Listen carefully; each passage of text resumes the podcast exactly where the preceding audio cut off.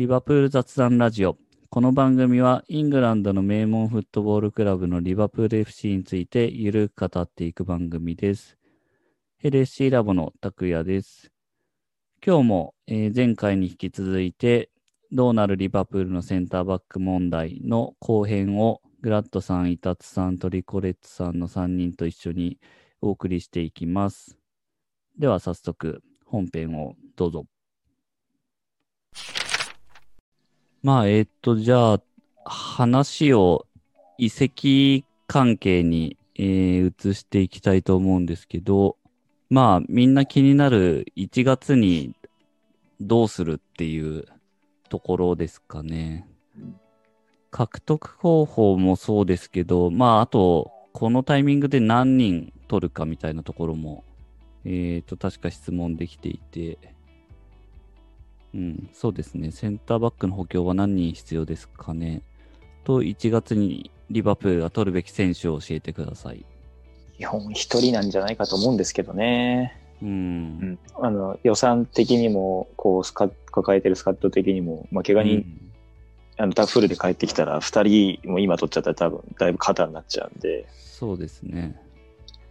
あと、ヨスさんの話をさせてもらうとですね、まあ、この間、ラジオではちょっと話させてもらったので、改めて整理したんですけど、うん。えーっと、まあ、今年の夏はチアゴ、ジョタ、チミカスに使ったんですけど、まあ、チアゴとジョタが分割払いっていう、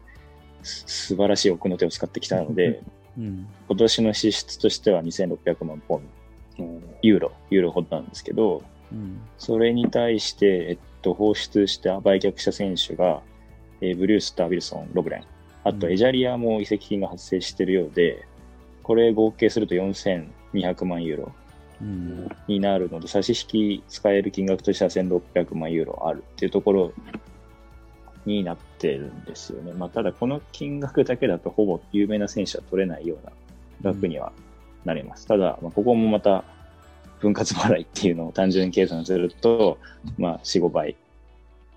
はターゲットになってくるかなって感じです。まあ、その4、5倍実現するには毎年ブリュースター2600万ユーロで売るみたいなことしなきゃいけないんですけれども、うん。まあ、それで言うと、今、今、トランスファーマーケットで一番市場価値高いのは、えっ、と、大工で8000万ユーロなんですけど、えっ、と、リバプールがターゲットとしてよく上がる、えーライプスヒのウパーメカノが6000万ユーロ。あと、ディエゴ・カルロスですね、セビージャの。うん。が5000万ユーロって感じで、まあちょっとコロナで収益も下がってるんで、この辺本当に今取れるのかっていうところは疑問でありますけど、まあそこを無理するということであれば、あながち、えーと、ありえなくもないなっていうところですね。うん。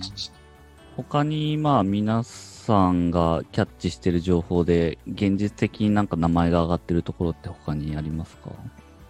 ベン・ホワイトは。名前が上がってああ。あ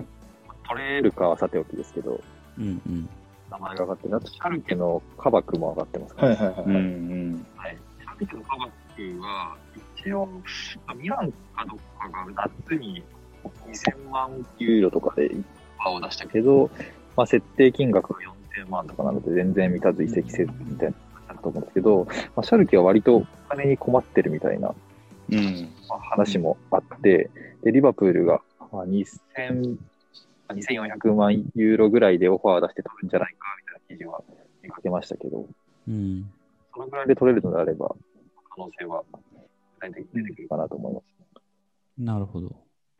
個人的にはカパクすごくいいと思いますね。その、今言われたように2400万で取れるのであれば、十分素晴らしい選手だと思います。うん。あしかもの、二十歳なんですね。はい。そう、まだまだ若い選手なんで、めちゃくちゃいいですね。うん。うん。ちょっとこのカパクというプレイヤー見たんですが、えっ、と、まあそんなに背の高い方ってわけではないんですけど、あの、相手との距離感の測り方がすごくいい選手だなと思いました。うん。えっ、と、まあ、ちょっと相手との距離を見たところからぐっと寄せていって懐に、えっ、と、深めのタックルをかますこともできますし、その距離感の良さを攻撃時にも活かすことができて、例えばボール持ってて、相手がぐっと詰めてきたのをドリブルでかわして前進したりっていうプレーも結構上手い選手ですね。うん、で、キックの精度も比較的高く、まあ、体も、あの、まあ、ブンデスリーガでちゃんと試合出てるところからも結構強いです。で、スピードはそんなに高いわけじゃないですが、えっ、と、さっき言ったように、相手との距離を測る能力が高いので、えっ、と、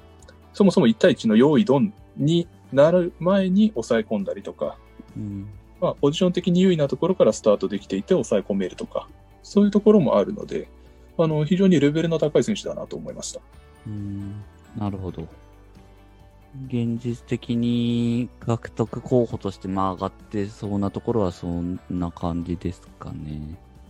そうですね。まあ、こういった形で移籍金を投じて取るのか、応急処置でフリートランスファーの選手を、まあ、半年1年で取るのかっていううんうん策だと思いますけど、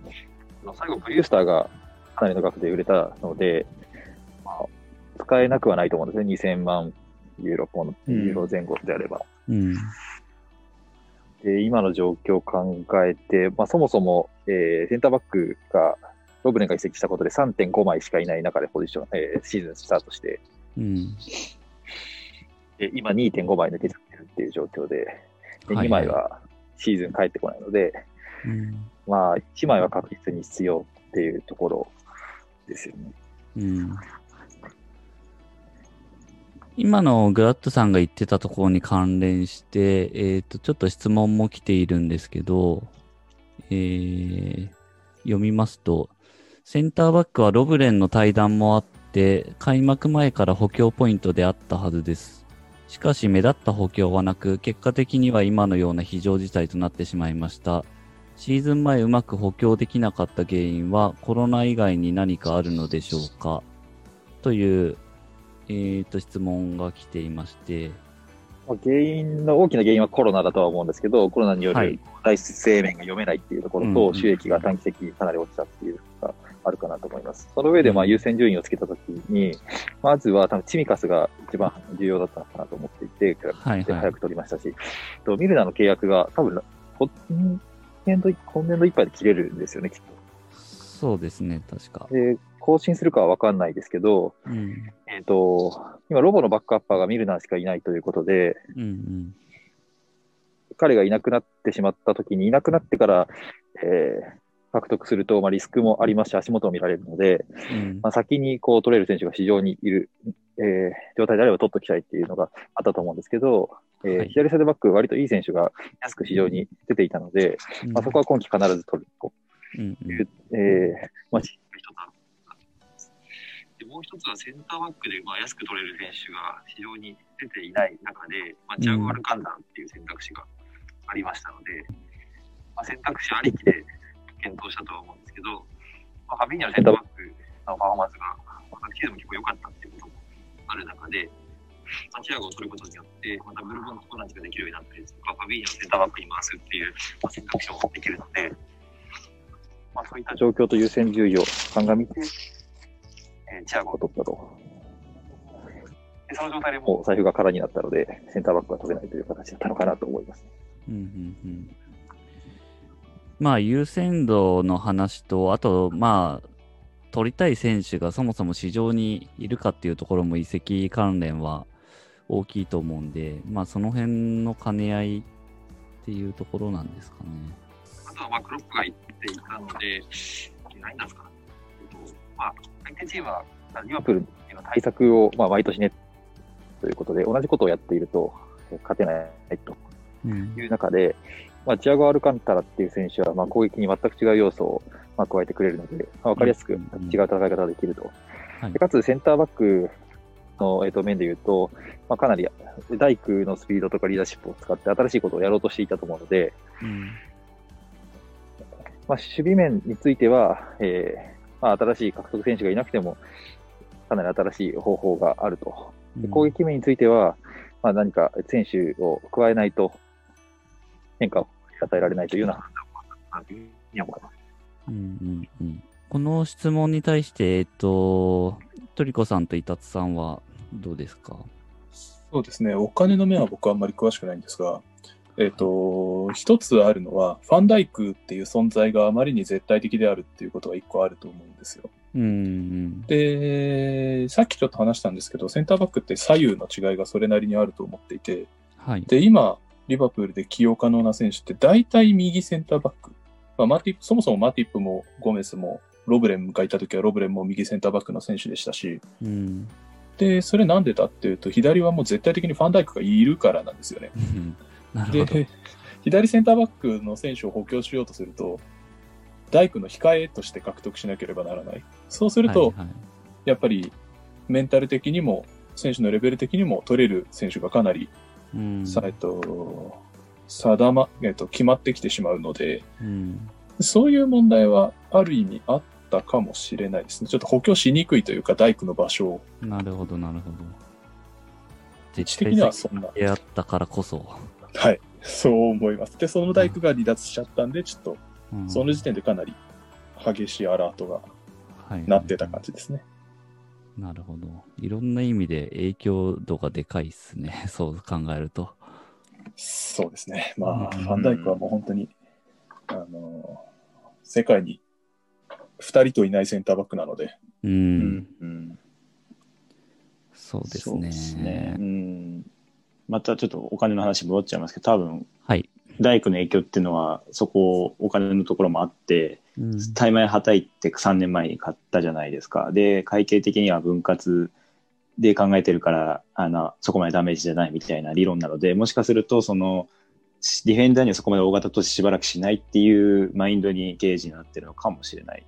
うん。とは思いましたね。うんうん。で、うん、まずちょっとこれも推測でしかならないですけど、今、守備には大工っていう、まあ、クラブのブランドを高める選手がいて、前線は、まあ、サラだったりマネだったり、アフリカですごい人気のある選手がいて、うん。で、中盤の選手をもう有名な人欲しいなっていうところもあるんじゃないかって思ってて、うん。あまあ、あの、なんだろう、前回ヨーロッパ優勝した時にあまり打ち手打たなくて、まあ、グローバルなワールドワイドなクラブにならなかったみたいな反省があるという話もあったので、まあ、そこで今回は、えー CL 優勝と、えーリーグ制覇の流れをまあ生かしたい、生かすべくナイキと契約したみたいな話もあるので、まあ、そこで、まあ、中盤はチアゴを据えるっていう側面もあったんじゃないかなと、ちょっとお話を、まあ、聞いてて思いました。うんまあ、現にそこにマインドが走ってる結果、まあ、アケとか取り損ねてるのかなって。意外と動けてなかったっていうところもあるのかもしれないですね。うんまあ、推測ですが。優先度の部分での、そうですね。いろんな要素で優先度がセンターバック意外と低かったのかもしれないです。その説はちょっと面白いですね。うん。うん、ありがとうございます。スター、スター性みたいなところも加味して、そうですね。あとクラブの野心がっていう。うん。もう本当のメガクラブ入りをクラブが目指してるのかなとちょっとうん、思います。なるほど。他に話したいないことはありますか？他に話したいことはですね、はいあ。の、やっぱりちょっとピックフォード許せないなっていう 罪深すぎますね、ちょっと。もう、全然これ深掘ってもこれ以上出てこないんですけど、あの、うんいや、大工は、まあ、怪我、リバプール来る前にはしてましたけど、それ以降はほとんどしてないんじゃないですかね。うん。うん。多分、あれだけ連戦して、まあ、ちょ調子が悪くなった時期もありましたけど、うんうんまあ、怪我せずプレーし続けられていたので、まあかなり気を使ってフィジカルコンディション整えて、が出ていたでしょうし、うん。うん。まあ、若干調子を落としても、まあ、プレーし続けて復調するっていうを、えーやり続けていたので、うん。まあ、本当にあのタックルは異質でしたし、うん。地元のライバルチームにあれをやられてしまうっていうのは、本当に、まあ、悔しいですし、それによって優勝が阻まれるということは、より悔しさが増してしまうので、うまあ、今ん。季安定はしないと思いますけど、どうかキックを残してほしいなっていう気持ちですね。そうですね。ちょっとまだ怒ってますね。あの、個人的にリバプールで見たいセンターバックとして、はい現実的には無理だし多分高いと思うんですけど、はいはい。あの、レスターのソユンジュ。うん彼非常にスピードあっていい選手だと思います。あの、とあと左サイセンターバックができるんですよね。うん。あのーまあ、とにかく速い、初速も速いし、最高速も速いので、あの結構五分五分以下ぐらいの状態でもう一歩前に入ってタックルをすることができたりとか、えーっと、そういうプレーが非常にいいなと思います。まあ、すでにプレミアリーグで活躍しているので、フィジカル面も問題ないですし、うん。まあ、23歳くらいかなと、まあ、比較的若い選手なので、例えば彼自身がもう一歩大きなクラブへのステップアップを望んだりうんするタイミングとしては適切なタイミングだなという気はするので、はいはい。もし何か、なんでしょう、うまく噛み合ったら、移籍あり、え来てくれたりするとすごくいいなという選手ですね。うーん、なるほど。ユンジはいい選手ですよね。いい選手ですね。うん。あの、ファンダイクがサウサンプトンでプレーしてた時に、えー、の試合をして、マネのスピードについてきまくって全部クリアしちゃうみたいなことをファンダイクがやっていて、うん。速くてすごい選選手だった時があるんですけど、まあ、それに近いものを感じましたね。はいですね割とマネのスピードに劣らずついてこれますし、うん。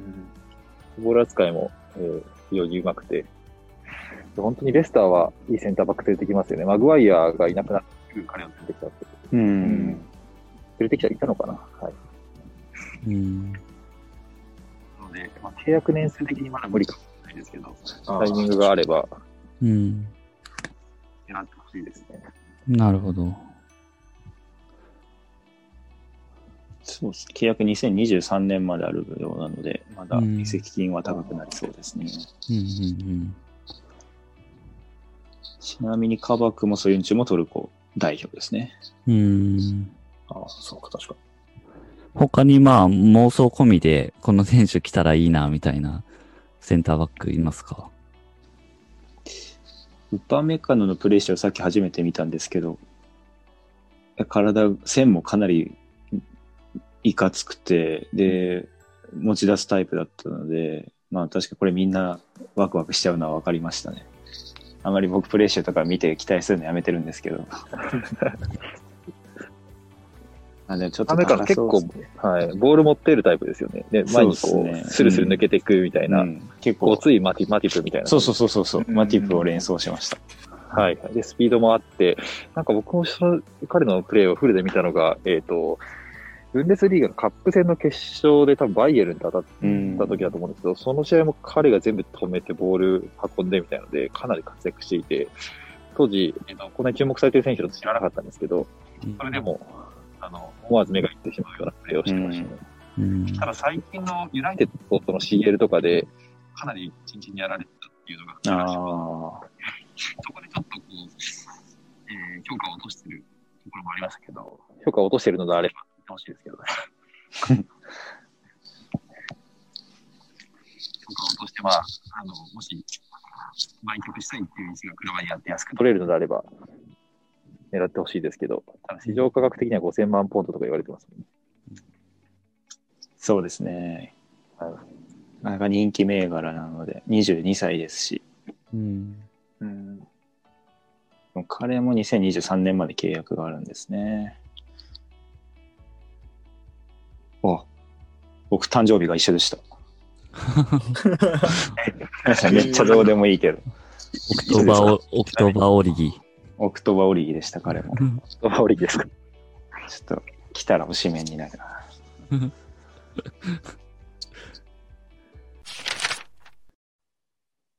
はい。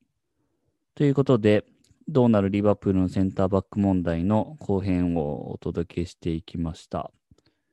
いろいろまあ大変な状況になってきましたが、移籍市場の動き含めて、えー見ていければと思います。